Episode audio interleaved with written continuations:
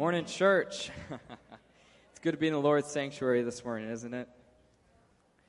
Well, we're glad that you're here with us, whether you're in person or you're watching online. If you are watching online, we'd like to just invite you to uh, just communicate and talk with the hosts that we have available for you. Ask them any questions you'd, uh, you, would see fit, and um, uh, just connect with them, please. Um, this morning, I'd like to just invite you all to stand as we prepare our hearts just to go into this time of worship. There's a scripture I'd like to read out of Ephesians this morning, Ephesians 1 3 through 8. This is what Paul writes. He says, Praise be to the God and Father of our Lord Jesus Christ, who has blessed us in the heavenly realms with every spiritual blessing in Christ. In Christ. For he chose us in, in him before the creation of the world to be holy and blameless in his sight. In love, he predestined us for adoption to sonship through Jesus Christ in accordance with his pleasure and will, to the praise of the glorious grace which he has freely given us in the one he loves. In him, this is chapter 7, listen to this. In him we have found redemption through his blood, the forgiveness of sins, in accordance with the riches of God's grace that he lavished on us. Church, this morning we are saved by grace and not by works. Through our salvation, we enter a beautiful covenant with the Lord. No matter what you brought in with you this morning, I encourage you just to just find peace in the fact that we are one with God. We are in relation with Him. And He is our Lord. Amen. Alrighty, let's praise Him.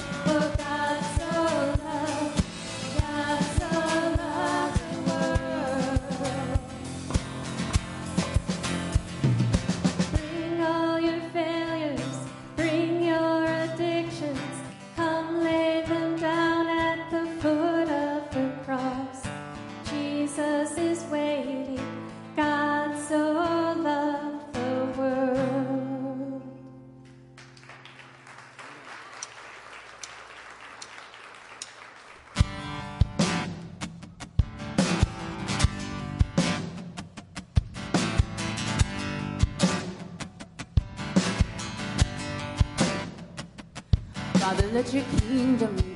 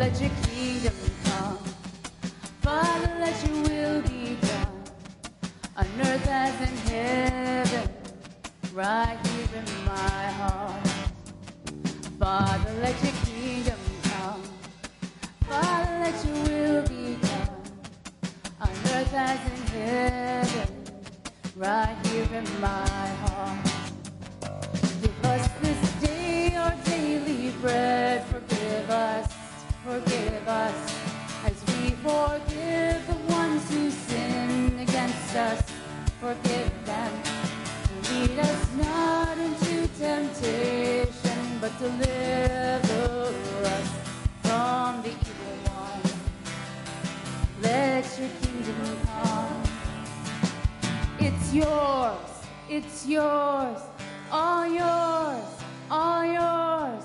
The kingdom, the power, the glory are yours. It's yours, it's yours, all yours, forever and ever. The kingdom is yours. It's yours. It's yours. All yours. All yours. The kingdom, the power, the glory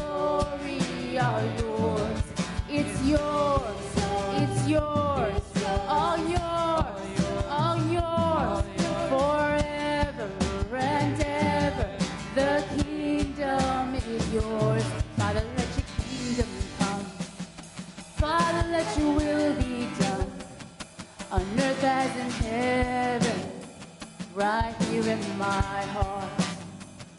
Father, let your kingdom come.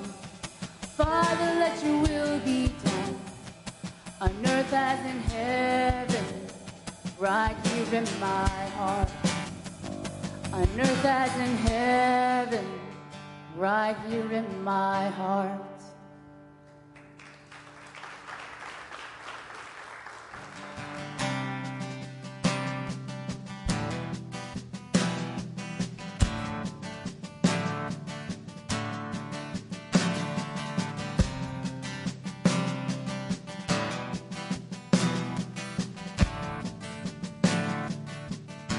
You give life, you are love, you bring light to the darkness, you give hope, you restore every heart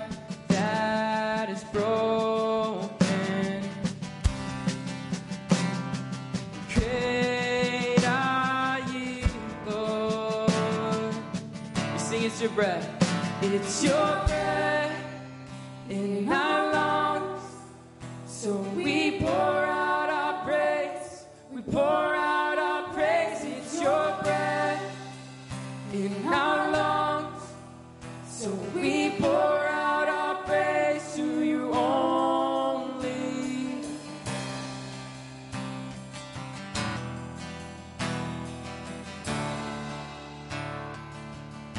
give life.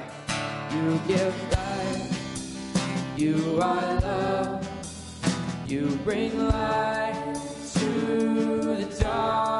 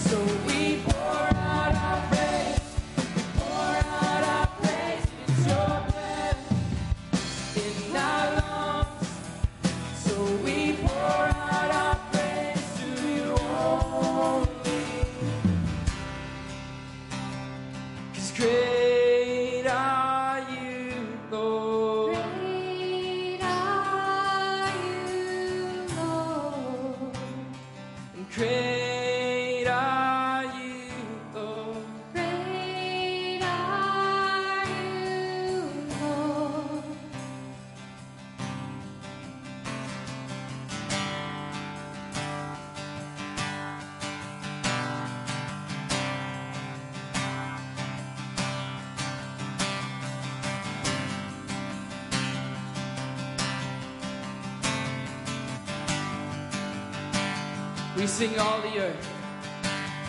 And all the earth will shout your praise. Our hearts will cry, these bones will sing. Christ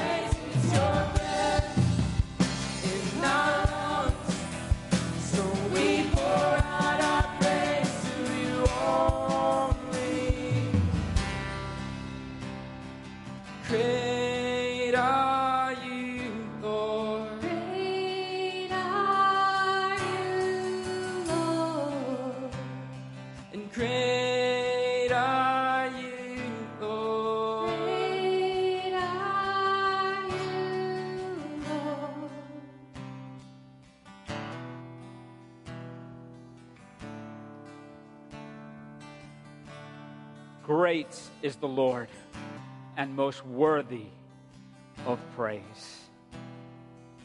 It is good to declare his excellencies. For Lord, you are worthy. Amen. Amen. Please take a seat. I want to join my voice with others in welcoming you here this morning to Springbrook. My name's uh, Tim Beavis. I serve as one of the members of the pastoral team. And uh, as we come to this point in the service, as we do the beginning of each new month, we set apart time to observe the ordinance of communion. Uh, that is, that this is something that the Lord Jesus Himself gave to us as a gift and as a command to remind us and to instruct us, to keep our eyes fixed again and again on the wonder of our salvation through Him. Now, you may have heard this week that uh, there was a lot of talk on the news.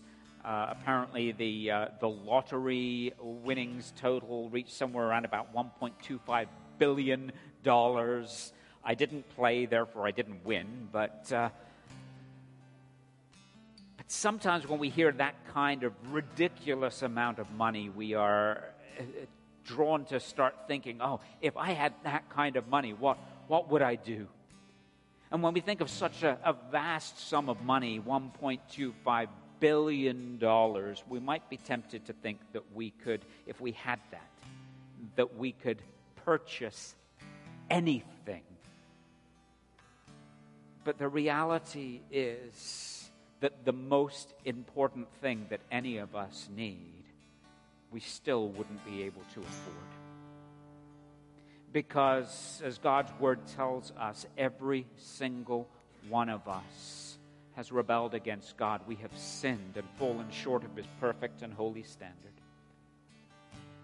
And that there is nothing that we can do in our own effort, in our own merit, in our own ability to reconcile or to restore our state before God. We are his enemies. We are under judgment. And we owe a debt that we could not afford, even if we had $1.25 billion. But thanks be to God, what we could not do for ourselves, Christ has done for us. Even as we've just sung, for God so loved the world that he gave his one and only Son that whosoever believes in him should not perish, but have everlasting life.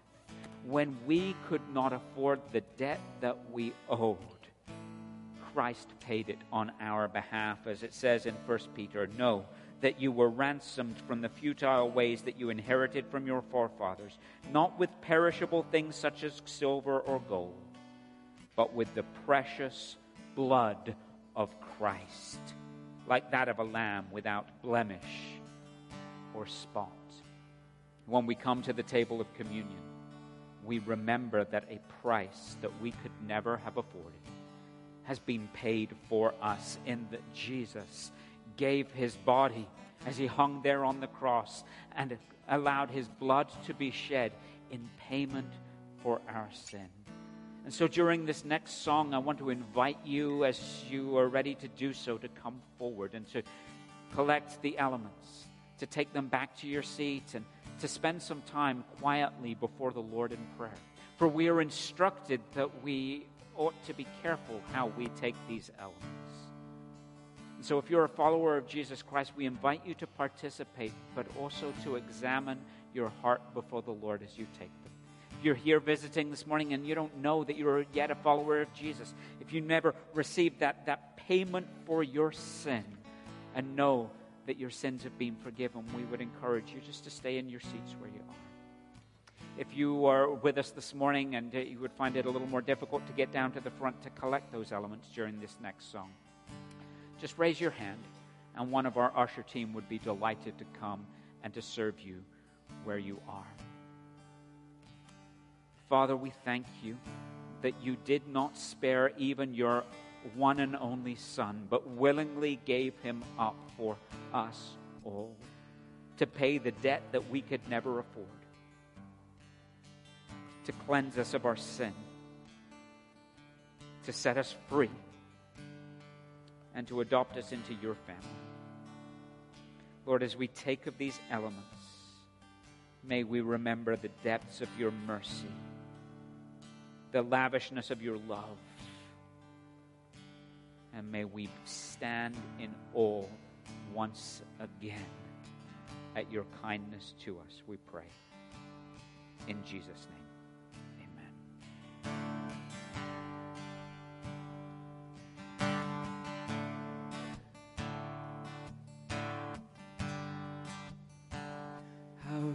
the cat.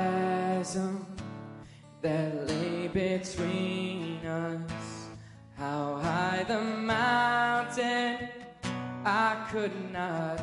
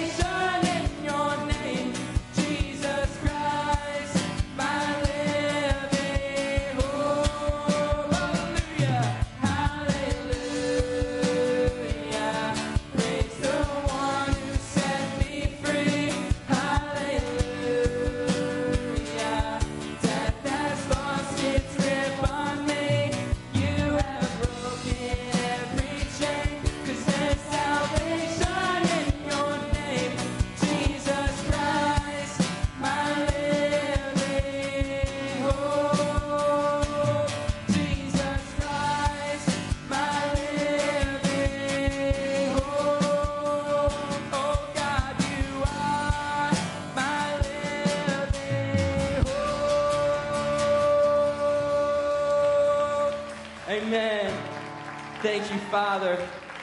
You deserve all the glory and all the praise this morning. God, we thank you for what you've done, your spirit being in this place, in this sanctuary, Father. We thank you.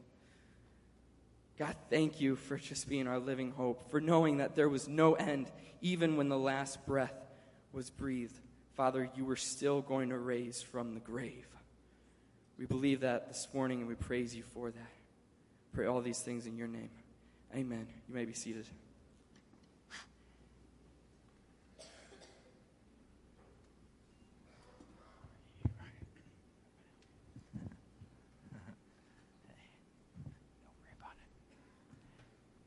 Hey, good morning, church family. Good morning, good morning. Uh, my name is Jeff. If you don't know me, I'm one of the pastors here. Um, if you're visiting with us this morning and it's either your first time or one of your first couple of times, I hope you've been made to feel welcome, and I want to welcome you here as well. Um, we would also like to connect with you, and so um, you know there are lots of ways to do that. If you're watching online, a lot of people actually don't realize, but there's an actual chat there in which we have some folks that are willing to chat with you, to talk with you, and, and even pray with you if you're willing to do that. So if you're watching online and you want to drop your name in there and just let us know that you're there, or you can fill out the online connection card there and let us know that you're visiting with us, you know, digitally. Um, if you're here in person, we have connection cards you know, in the aisles there. If you uh, find one, and you can either fill that out there and leave it, or you can hand it to one of the uh, you know, greeters as you're you know, making your way out. Um, additionally, you could also just text here to 844-238-7507, and uh, please just you know do so and allow us to connect with you and get to know that you're here worshiping with us because we're very thankful that you're here. And so we have a very, very, very busy ministry season coming up, you know, soon. Um, you know, a lot of things going on. Uh, Dean, one of our elders, was telling us about a board game night coming up on the 12th. Um, and then coming up, you know, this week on the 10th, this Thursday, we have our grief share ministry, you know, kicks off. And so, um, if you're in a season of grief and maybe you think that you have a good handle on it, or maybe you're just willing to admit, I don't have a good, good handle on it, either way, you know, this is a good ministry for you to be able to be part of a community who, um, you know, share and support one another. So, if that describes you and, and you have something that either you're dealing with from a long time ago, or if it's something that's new and fresh, you know, uh, you know, join this group. You can do so by going to springbrook.org forward slash grief share or by texting griefshare to you know the 844 number listed there. So but that, that starts this week so please register if you're able to do so. Um, and then we're going to keep on rolling here because in two weeks august 19th and 20th we have our prayer first weekend coming up. And so uh, there's a lot of stuff you know, you know for everybody on this particular weekend and i do hope that you'll participate um, starting on uh, Saturday morning, the 19th, there are a couple of workshops that you can register for. One is praying for your kids and your grandkids. Another one is prayer evangelism. So if you have folks in your life that you've been uh, wanting to pray for, for them to come to know the Lord, those are opportunities you can register for on that Saturday morning between 9 and noon. Um, that evening, there's a, a specific you know, group for Springbrook leaders. And then um, coming back the next morning on August the 20th, uh, Brian Moak from Converge will be here to share with us Sunday morning. And so uh, you know, he will uh, be leading in that same vein. And then later on that evening, uh, there's a 90 minute uh, concert of prayer, a time for us to gather as you know, a body together. And before we jump into that busy ministry season, to seek the Lord first and what he would have for us. So um, you can go to springbrook.org forward slash prayer first and uh, you register, let us know that you'll be attending. And again, I do hope you know that you'll do so. And lastly, we have a ministry that I have a very personal connection and affinity with, and that's uh, you know replanted as a uh, you know three-time adoptive father and current you know foster father. And replanted exists to helping foster and adoptive families heal, connect, and thrive. And you know they actually you know meet here, um, and they do have some specific needs though. So you know, even if you don't fall into that particular category and you're still willing you know, to come alongside and, and help some of these families, they do have some things and ways you can participate. Um, they're looking for some children's uh, mentors willing to go through some training and uh, you know commit to a, you know a full school year, which may sound like it's scary, but guys, they meet one time a month. So it's, it's not like, you know, you're signing your life away by doing so and you're able to, you know, play with and, and mentor, you know, some really cool kids. Some of mine might be included within that, so I'm a little bit biased there. Uh, but they're also looking for some couples to join their leadership team from uh, coordinating children and also, you know, hospitality. Or if you're just simply, you know, interested families, um, you can go to springbrook.org forward slash replanted Or um, if you guys know Sierra Belton, if you don't, I'll connect you with her. Um, you know, but she's you know heading that up, and if you have questions or general information, we'd be happy to help you with that. So lots of ways to get in involved co- uh, coming up this next month. You know, jump in if you're not already involved somewhere, um, and again, I'll be happy to you know, answer any questions for anybody that they have out in the hallway. So thank you very much, and Pastor Tim will be out here in just a moment.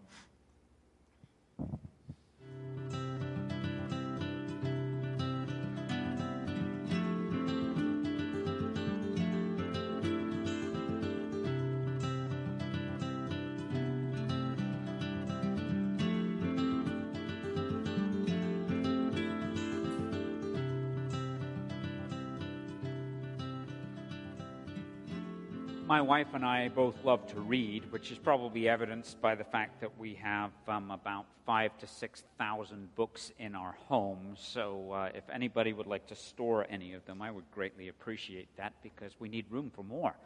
Um, but uh, even though we enjoy reading, uh, my wife will often have four or five or sometimes even six books on the go at the same time. I tend to be more of a, a one or two at a time kind of person.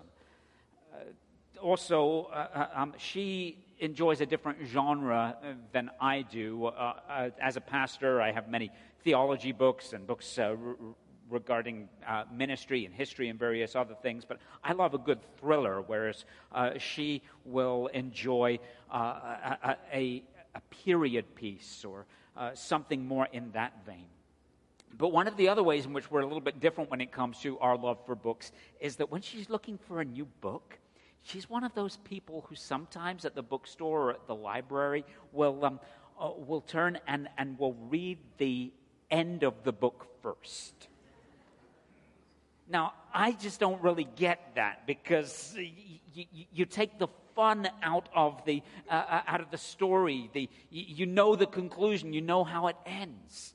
But if you ask her about that, the reason that she'll give is she'll say, Well, I, I want to know how it ends so that when I find myself in a confusing or a difficult or a stressful chapter part way through the book, it helps me to keep going. And uh, she's not here. She'll be here in the second service, so I'll admit this to you now. That's actually a really biblical perspective. Though I loathe to admit that it's a good thing to read the end of the book first. It's a really biblical perspective because we do need to keep our eyes on the last things in order to help us through some of the chapters that we have to wade through in our lives between where we are today and that great day. Over the last several weeks, we've had the privilege of studying together through the letter of Second Peter, the epistle that we find in the New Testament. And uh, we wrapped up, in a sense, our study of that letter last week. But before we start our new series next week, I wanted to dive a little bit further into something that Peter has brought up and reminded us of again and again. And it is the reality of the return of Christ. And so this morning we're going to spend some time thinking about what it means to love his appearing. Now, whenever somebody uh, is talking about the return of Christ or uh, uh, um, eschatology, which is the study of the last things, some people start to salivate. So let me just tell you, I am not going to unveil or unmask the Antichrist. I'm not going to give you charts and uh, timelines or different things because the truth of the matter is that as we study through Scripture, that is never, ever the goal of the biblical authors. Whenever the return of Christ, whenever the last things are spoken of, it is always so that we might understand how we should live now in light of the certainty of his coming. It's not that those things are not important, but that is never the goal of the biblical authors. And so this morning we are going to uh, come to a passage of Scripture that is not in Second Peter, but rather in Second Timothy. And there's a sense in which we're going to look at the last words, or some of the last words of the Apostle Paul, as we consider and are instructed as to how we are to live in light of the last things the coming of Christ again. In our passage, we're going to see that Paul is able to communicate a great confidence, knowing for sure that even in the final months of his life, that he has completed the work that God has given to him to do, and certain that he will take a hold of the prize that is coming for those who are faithful. And so I, I, want us to really think this morning as you turn with me now to 2 Timothy in chapter 4. 2 Timothy in chapter 4, where we're going to be beginning in verse 1 and to consider how can we live now in such a way that at the end of our lives we might have the same kind of confidence that we're going to see the apostle paul expressing 2 timothy chapter 4 beginning in verse 1 we read these words i charge you in the presence of god and of christ jesus who is to judge the living and the dead and by his appearing and his kingdom preach the word be ready in season and out of season. Reprove, rebuke, and exhort with complete patience and teaching. For the time is coming when people will not endure sound teaching, but having itching ears, they will accumulate for themselves teachers to suit their own passions, and will turn away from listening to the truth and wander off into myths. As for you, always be sober minded endure suffering, do the work of an evangelist, fulfill your ministry. For I am already being poured out as a drink offering, and the time of my departure has come. I have fought the good fight. I have finished the race. I have kept the faith. Henceforth, there is laid up for me the crown of righteousness, which the Lord, the righteous judge, will award to me on that day and not only to me, but also to all who have loved his appearing. As the Apostle Paul pens these words, it is in this letter which was written to a young pastor by the name of Timothy.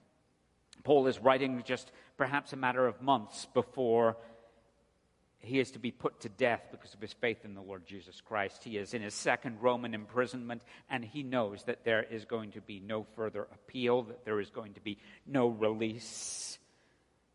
He is under a sentence of death.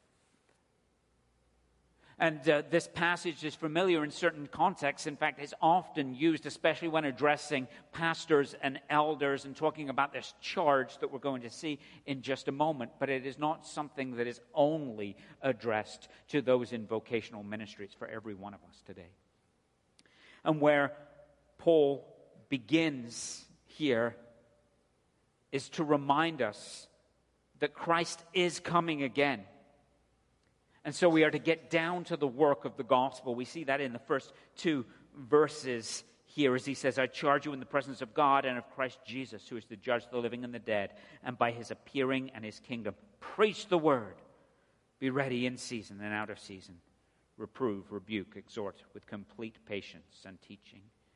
And so Paul here gives uh, uh, this charge, setting out, in a sense, clearly the obligation to do the work that has been entrusted to us. If we had the time to go back in further into the context of chapter 3, we would see there that Paul has been warning this young man, Timothy, and, and he's been saying, be on guard against those who might uh, lead you astray. And, and one of the ways in which you can be on guard is to remember the truth as you have learned it and grown up in it, as you have been taught it, specifically the truth of the Word of God.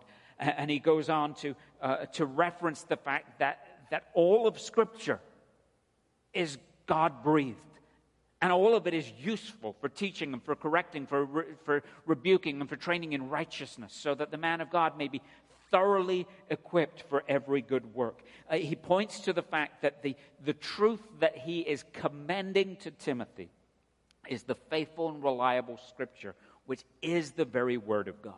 And so when he says here that uh, Timothy, preach the word, he has something specific in mind that whatever we may be doing, whatever our arena of ministry may be, whether or not we stand publicly before people proclaiming the word, whether we are engaged in personal evangelism or one on one discipleship, whether we're a small group leader, whether we serve in the, Sunday school, whether we are simply discipling our own family, whether we serve in another context, we are on the grass cutting team or or uh, uh, the building maintenance team, that whatever we do in our service to the Lord, it should be grounded and founded in the Word of God and flow out of that.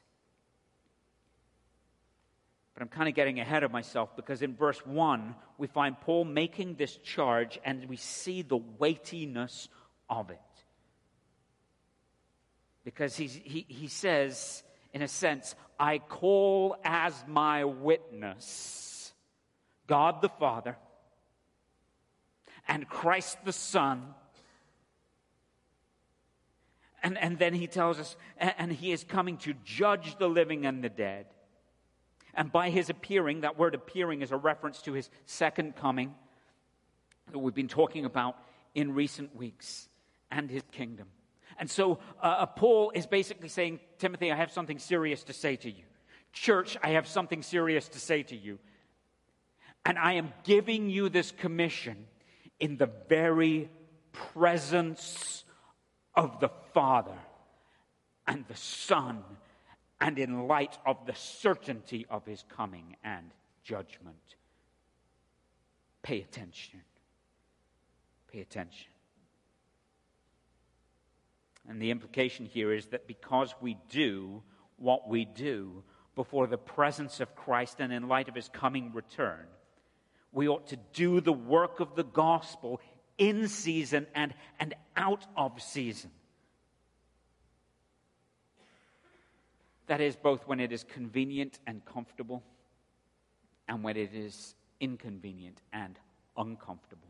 When it is popular, and when it is unpopular, when we feel prepared and when we feel unprepared, that we are to engage in that which has been entrusted to us.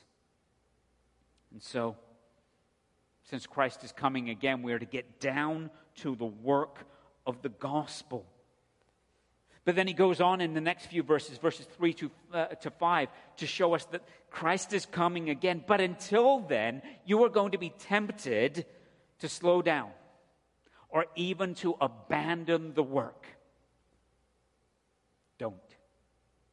We see this as he writes these words For the time is coming, and we might well add to that, and is certainly here for the time is coming when people will not endure sound teaching, but having itching ears, they will accumulate for themselves teachers to suit their own passions, and will turn away from listening to the truth and wander off into myths.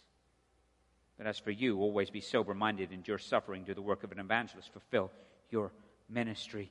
And so, while the faithful servant of Christ is to remember that, that our Master has commissioned us to a task and that he is coming again, there are going to increasingly be times when it seems like nobody cares.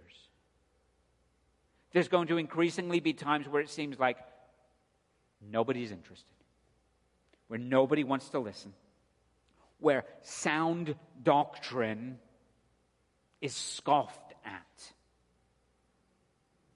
Or as we live in a world today that says, oh, well, you know, that's okay, that's your truth. But that doesn't mean that's my truth. There's so much wrong with that statement. He says, be aware, because increasingly people are not going to care what we are doing as Christians or what we are teaching as followers of Christ or what the Word of God says because he tells us here they are enticed by the things that they want to hear. And so they accumulate for themselves people who are saying precisely what they want to hear. Now, I don't really have to go into a whole lot of detail in this because if your eyes are open, you'll know that this is very much a world in which we live. And it's true at every level.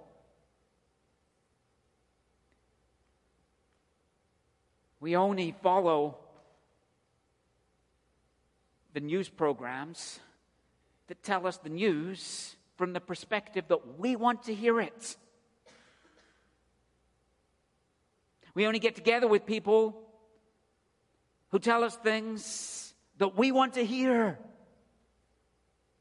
And increasingly, we live in a day where when somebody does have something important and hard to say, it's responded to with things like comments that say, I'm uncomfortable.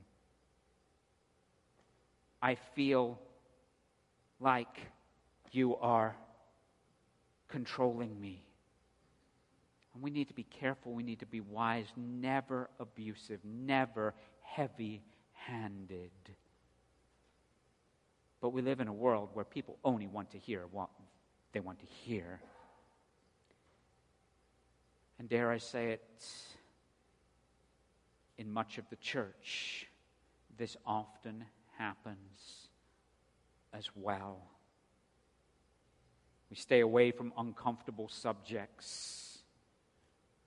We organize programs and our services to try to attract as many people as possible and never, ever to offend anyone. And Paul says, in these last days, people will do this. They will have no interest in sound doctrine, but as for you, as for you. You see, the, the temptation that we face in a world that doesn't want to hear truth is that on the one hand, as we realize that nobody is interested, that there is not a sense of, uh, of, of chasing after things. We can be in danger. We can be tempted, first of all, to grow lazy. To grow lazy and to, well, if nobody's going to pay attention, then why put any effort in? Or on the other hand, we can, we can be in danger of compromising truth by so watering it down that we are constantly just trying to win the favor and the good opinion of people, even though we are looking for it while sacrificing what they need to hear. What Paul says to this young pastor, Timothy, is as for you, as for you, while others may be doing that, as for you, Stay on track. Don't compromise. Don't slow down. Don't abandon the work. As for you, be sober minded or keep your head on straight. Endure suffering and the opposition that comes from holding fast to truth. Do the work of an evangelist. Keep on telling people about salvation that is found by grace alone, through faith alone, in Christ alone. And don't give up. Fulfill your ministry. He says, Timothy, fulfill your ministry. Don't slacken, but fulfill your ministry. And the implication here is quite straightforward. Before the presence of Christ, who is coming again, we have been entrusted with a task. We've been entrusted with a gospel ministry. And no matter who listens or who ignores us, no matter who stands with us or who stands against us, no matter how fruitful or how barren it may feel, fulfill your ministry. If you're one of the pastors or elders here this morning, fulfill your ministry. If you're a Sunday school teacher or a small group leader, fulfill your ministry. If you're a husband or a father, a wife, or a mother, fulfill your ministry. If you're a servant of Christ, though many others may be distracted by other things or slowing down, as for you, fulfill your ministry. Because Christ is coming. And since he is coming again, we must keep him in view until the race is through.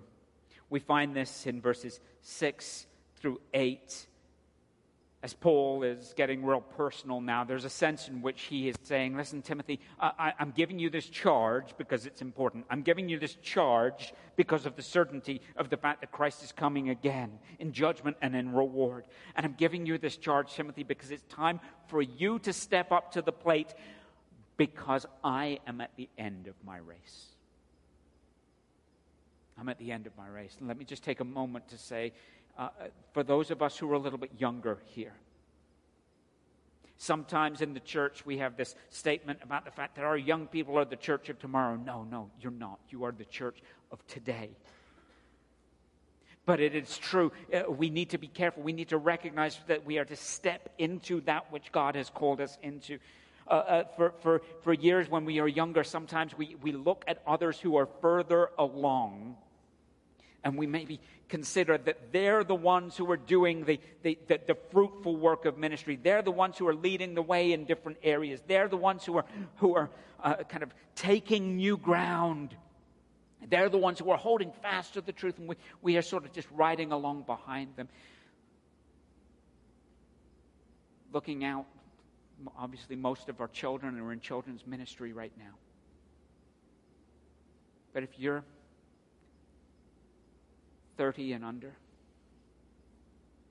if you're 35, 40 and under, don't just look to those who are ahead. There's a sense in which we need to be ready. We need to step up. We need to be engaged. Just as, as Paul is, is telling Timothy here, he's like, hey, my race is almost done. And so there is an urgency for you to get to work in what God has called you to do. For I am already being poured out, it says in verse 6, as a drink offering, and the time of my departure has come. I have fought the good fight. I have finished the race. I have kept the faith.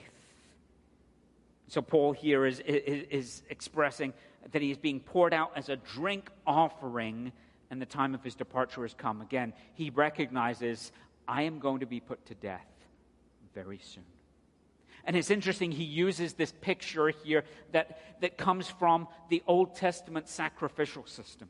And it's actually a beautiful picture because there, there are uh, many different offerings. And if you've uh, done a read through the Bible, or if you have found yourself in the book of Exodus, or Leviticus, or Numbers, or Deuteronomy, you may have kind of got bogged down a little bit in some of those different offerings and sacrifices and thinking, wow, I don't understand all of this. But there's something unique about the drink offering amidst all of the other offerings because you see two things specifically about a drink offering as Paul uh, describes him, his life in this way. The first is that a drink offering was never given on its own.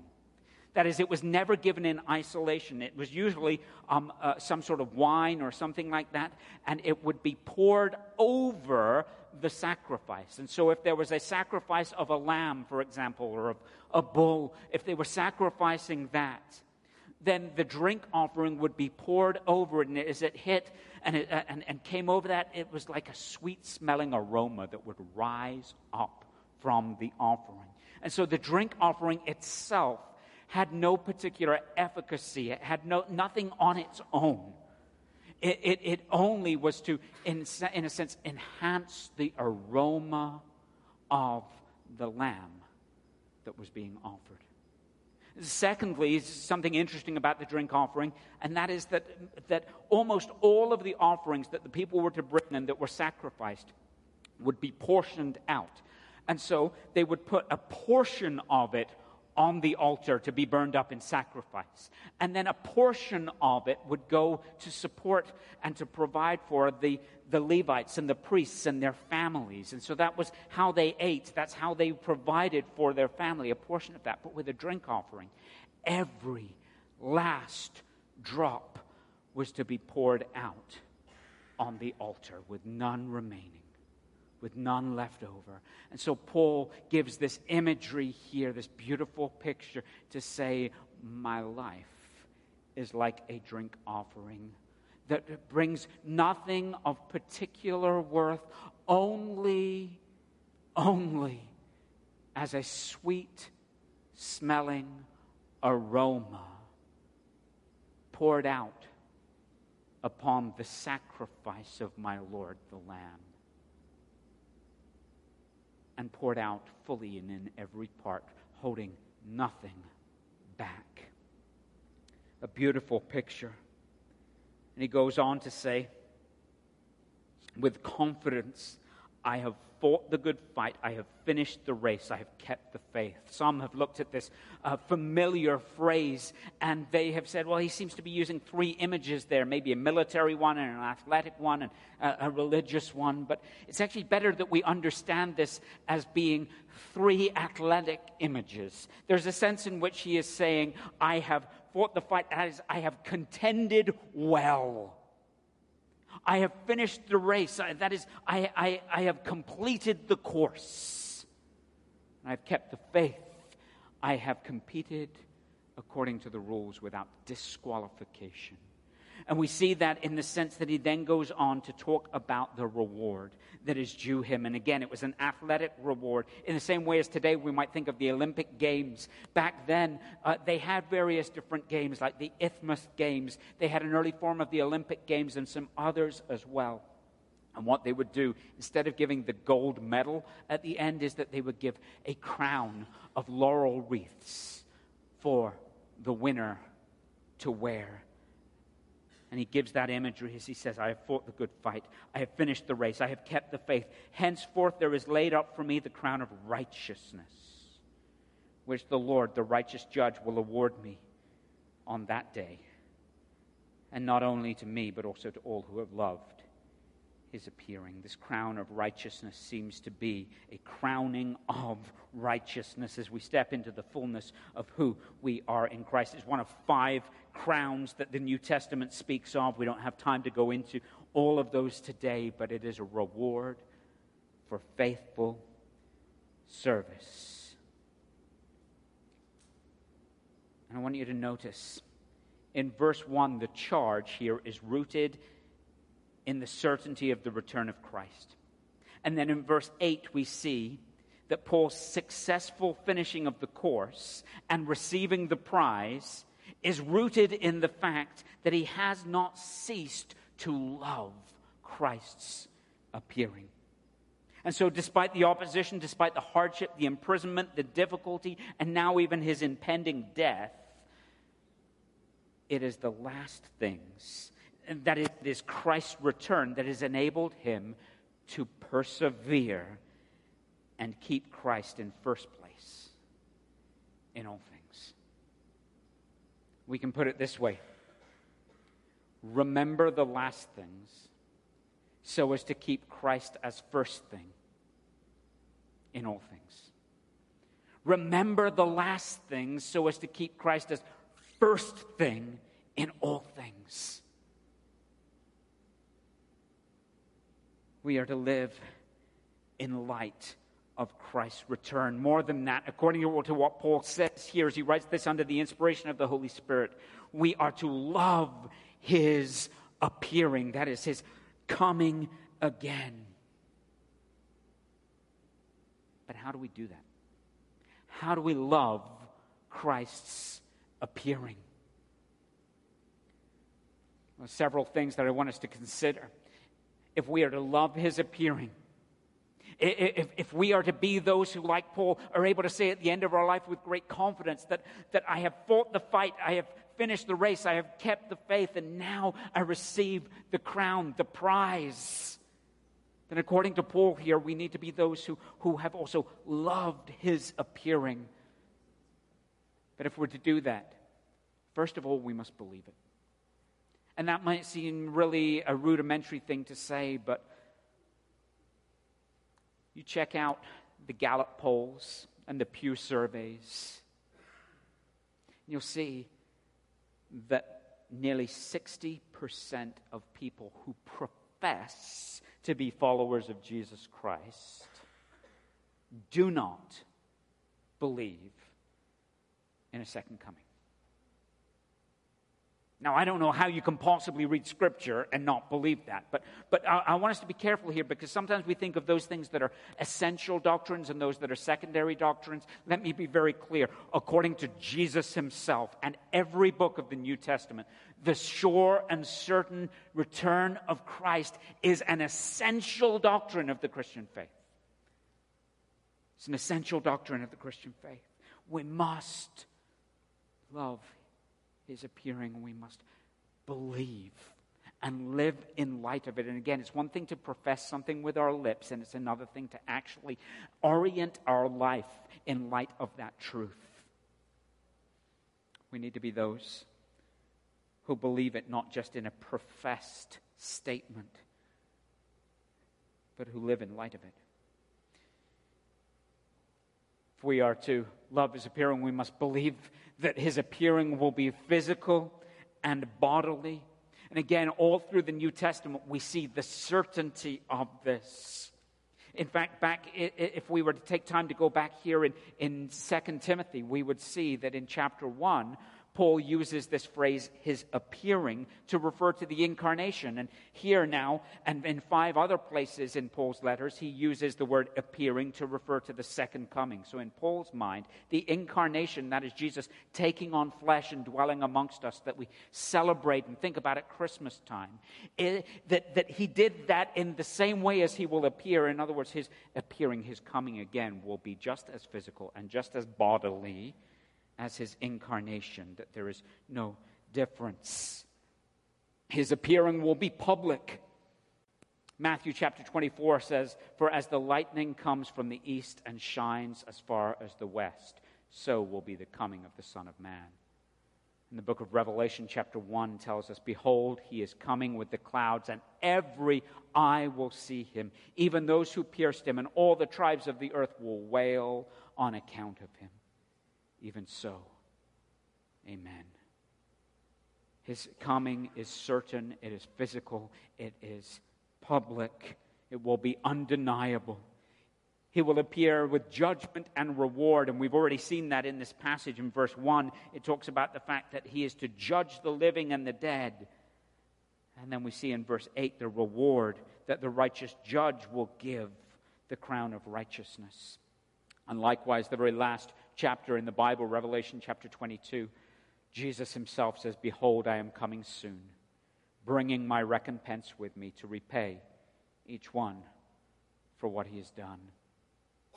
If we're to love his appearing, we need to recognize that it will be unexpected, and we've talked about this in recent weeks. He will come as a thief in the night. We're to love his appearing, we need to recognize that his appearing will be in victory and to reign and it will be glorious. Will be glorious.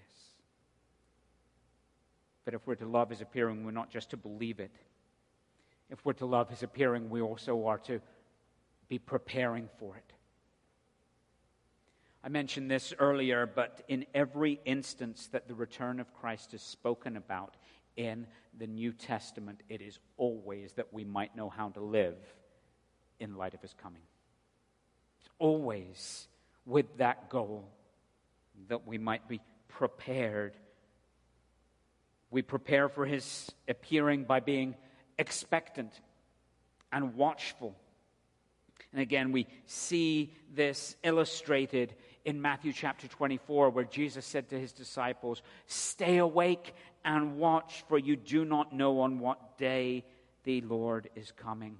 Uh, we look at the parables that Jesus told. For example, the parables, uh, uh, the parable of the ten uh, virgins. They uh, they were awaiting the, the the groom coming for the wedding, and they they had oil lamps, and some of them were prepared with enough oil for the wait.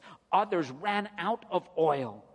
And the point of that parable was that, that we are to be like those who are wise, prepared, and ready, and found waiting expectantly on that day. We are to love his appearing as we prepare for it by being about the work that he has given us to do. Again, we've touched on this briefly in recent weeks, but we are to be ready for his coming. Knowing that he has entrusted to us a task, and that's the point that Paul is making to Timothy here. No matter what others are doing, even if they're assembling for themselves people who are just saying what they want to hear, no matter what others are doing, you get down to business, fulfill your ministry because we want to be found ready and waiting. We all know what it's like when we uh, are expecting guests and we get the house ready and we're preparing and we're cleaning up or we're getting various different things ready. And certainly, if they're going to stay with us for any period of time, it can often be uh, a lot of preparation that we put into things.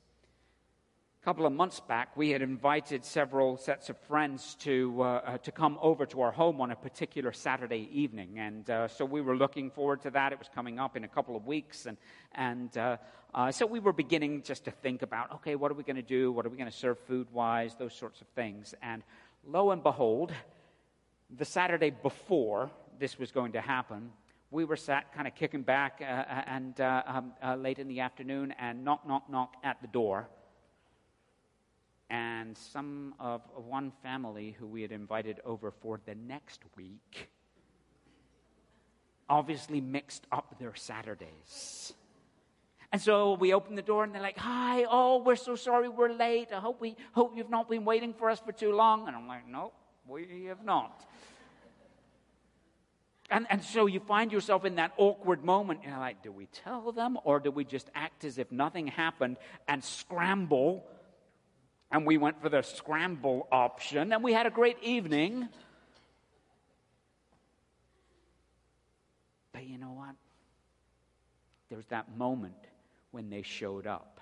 Even though in that instance they got the date wrong, there was that moment when we thought, oh, we're not ready. We're not ready.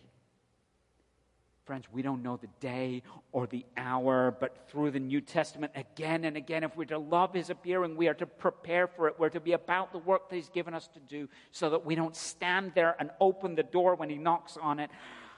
I thought it was going to be next week, Jesus.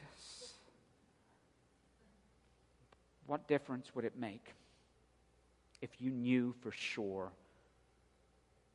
that Christ was coming at 10 o'clock tomorrow morning? How would we spend these next 24 hours?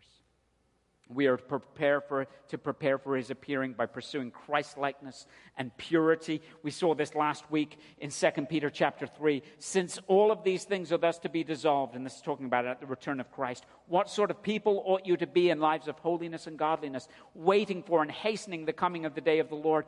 Therefore, beloved, since we are waiting for these, be diligent to be found by him without spot or blemish and at peace. And so, again, we, we love his appearing by being prepared, by pursuing godliness, by pursuing holiness. We are to make it our ambition to be found as much like Christ as we possibly can on that day of his return, though we do not know the day or the hour. We are to love his appearing by longing for it by longing for it. We develop a longing when we dwell on the wonder of his coming in our thought, in our speech, in our prayer. How long, O oh Lord? In our song. Like some of the great old hymns of the faith. When Christ shall come with shout of acclamation and bring me home, what joy shall fill my heart Then I shall bow in humble adoration and there proclaim, My God, how great thou art. We need to cry out in praise to teach our heart to love and to look forward to his coming. We develop a longing when we see the brokenness of this world and we find ourselves crying out, Lord, come quickly. When we switch on the news and we see yet another child shot in the city of Chicago. When we, when we hear about the travesty of young girls being sold into slavery all around the world. When we hear about uh, uh, about people who, who are trying to get into a country as a refugee or, or, or to flee from danger, and they are in a storage container, a shipping container without food or water. And we quit getting mad at whoever the other political party is when we hear those news and say, oh, they should be doing this. And if they did this, then this wouldn't be a problem. And instead, we cry out, oh God, bring justice. Oh Lord, come quickly. And when we stand over the casket of a friend or a loved one, and as we grieve, we do so not as those who have no hope, but with that quiet confidence in our soul that even in the brokenness of that moment and the recognition that this is wrong, that there is coming a day when Christ comes and there will be no more death. Do you love his appearing? Do you long for it?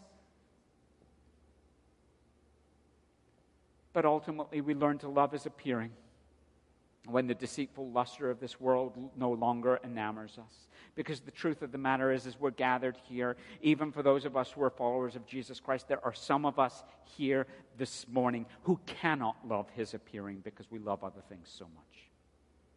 We love other things so much more. Some of the obstacles that we have, we need to look at very quickly. We love the idea of Christ's return more than we love Christ's return.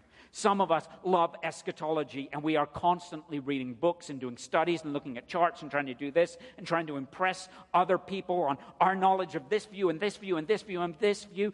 Who cares? It is never about impressing one another with the details. Do you love theology more than you love Christ? We are to love and long for his return. And by the way, if that's you and you're always doing studies on end time stuff, study something else. But if you're here and you never study end time stuff, then maybe it's time you did. Some of us have the obstacle that we love the idea of Christ's return more than his return. Some of us are in a place where we are lazy. We know what Christ has called us to do, but we have lost a sense of holy urgency. We came to Christ and maybe there was that initial passion, that initial fervor, but it's almost like we are those who have set out on a journey. And even though we've got the destination in mind, as we are driving along the road, we come to the first rest stop and we pull over and take a rest and we think, it's kind of nice here. It's kind of comfortable. We, we don't really need to get back on the road yet. Why don't we just enjoy the rest area? None of us would ever do that on a journey, and yet sometimes we are prone to do that as we lose a sense of holy urgency in our walk with Christ. For some of us, we cannot love his appearing because we are so overwrought with the lust of the eyes and the lust of the flesh and the pride of life. We love the pursuit of money. We love the pursuit of success. We love trying to get ahead. We love sexual gratification. We love all sorts of different things, and the idea that Christ is returning fills us with a sense of both fear and indignation. I don't want you to come back because I'm too busy chasing after my stuff. For some, our bucket lists trump our longing for Christ's return. Uh, yeah, yeah, yeah, it, it would be good if you came, Jesus, but if you can just hold off because I want to do this and this and this and this. Oh, and I'd love to do this first. We don't have a sense that there is nothing on earth that can even begin to compare with the glory to be revealed at the coming of Christ. Friends, if you're in Christ, we might ask the question how can we how can we keep Christ as first place in our lives? And how can we have the kind of confidence that the Apostle Paul here speaks of, that maybe at the end of our lives we'd be able to say, I have, I, I, I have fought the good fight, I have run the race, I, I have kept the faith.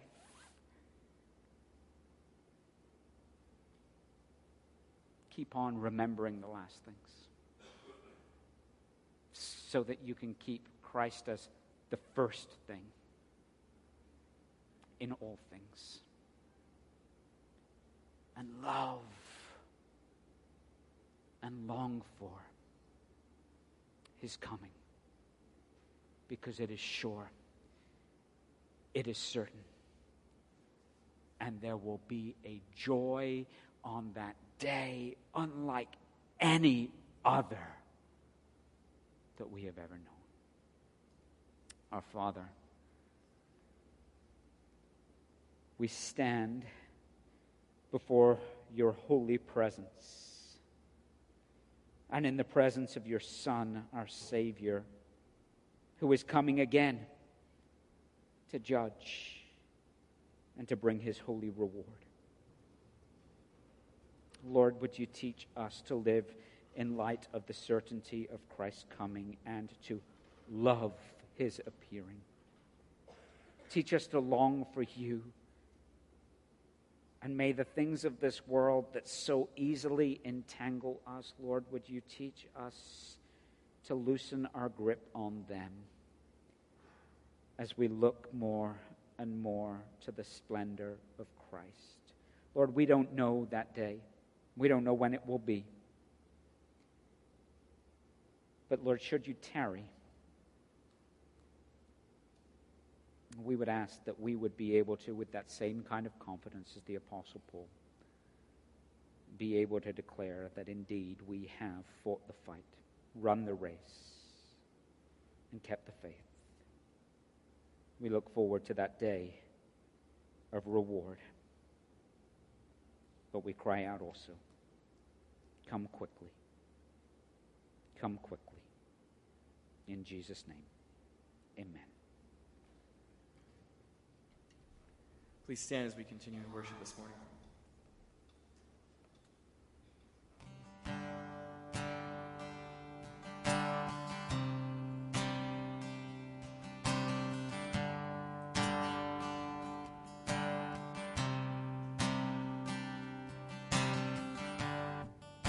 Worthy of every song we could ever sing.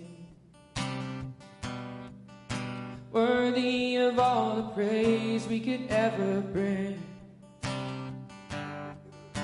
Worthy of every breath we could ever breathe.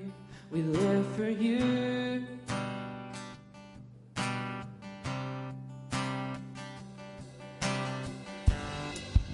Jesus, the name above every other name. Jesus, the only one who could ever save. Worthy of every breath we could ever breathe. We live for you. We live for you. We sing holy. And holy, there is no one like you. There is none beside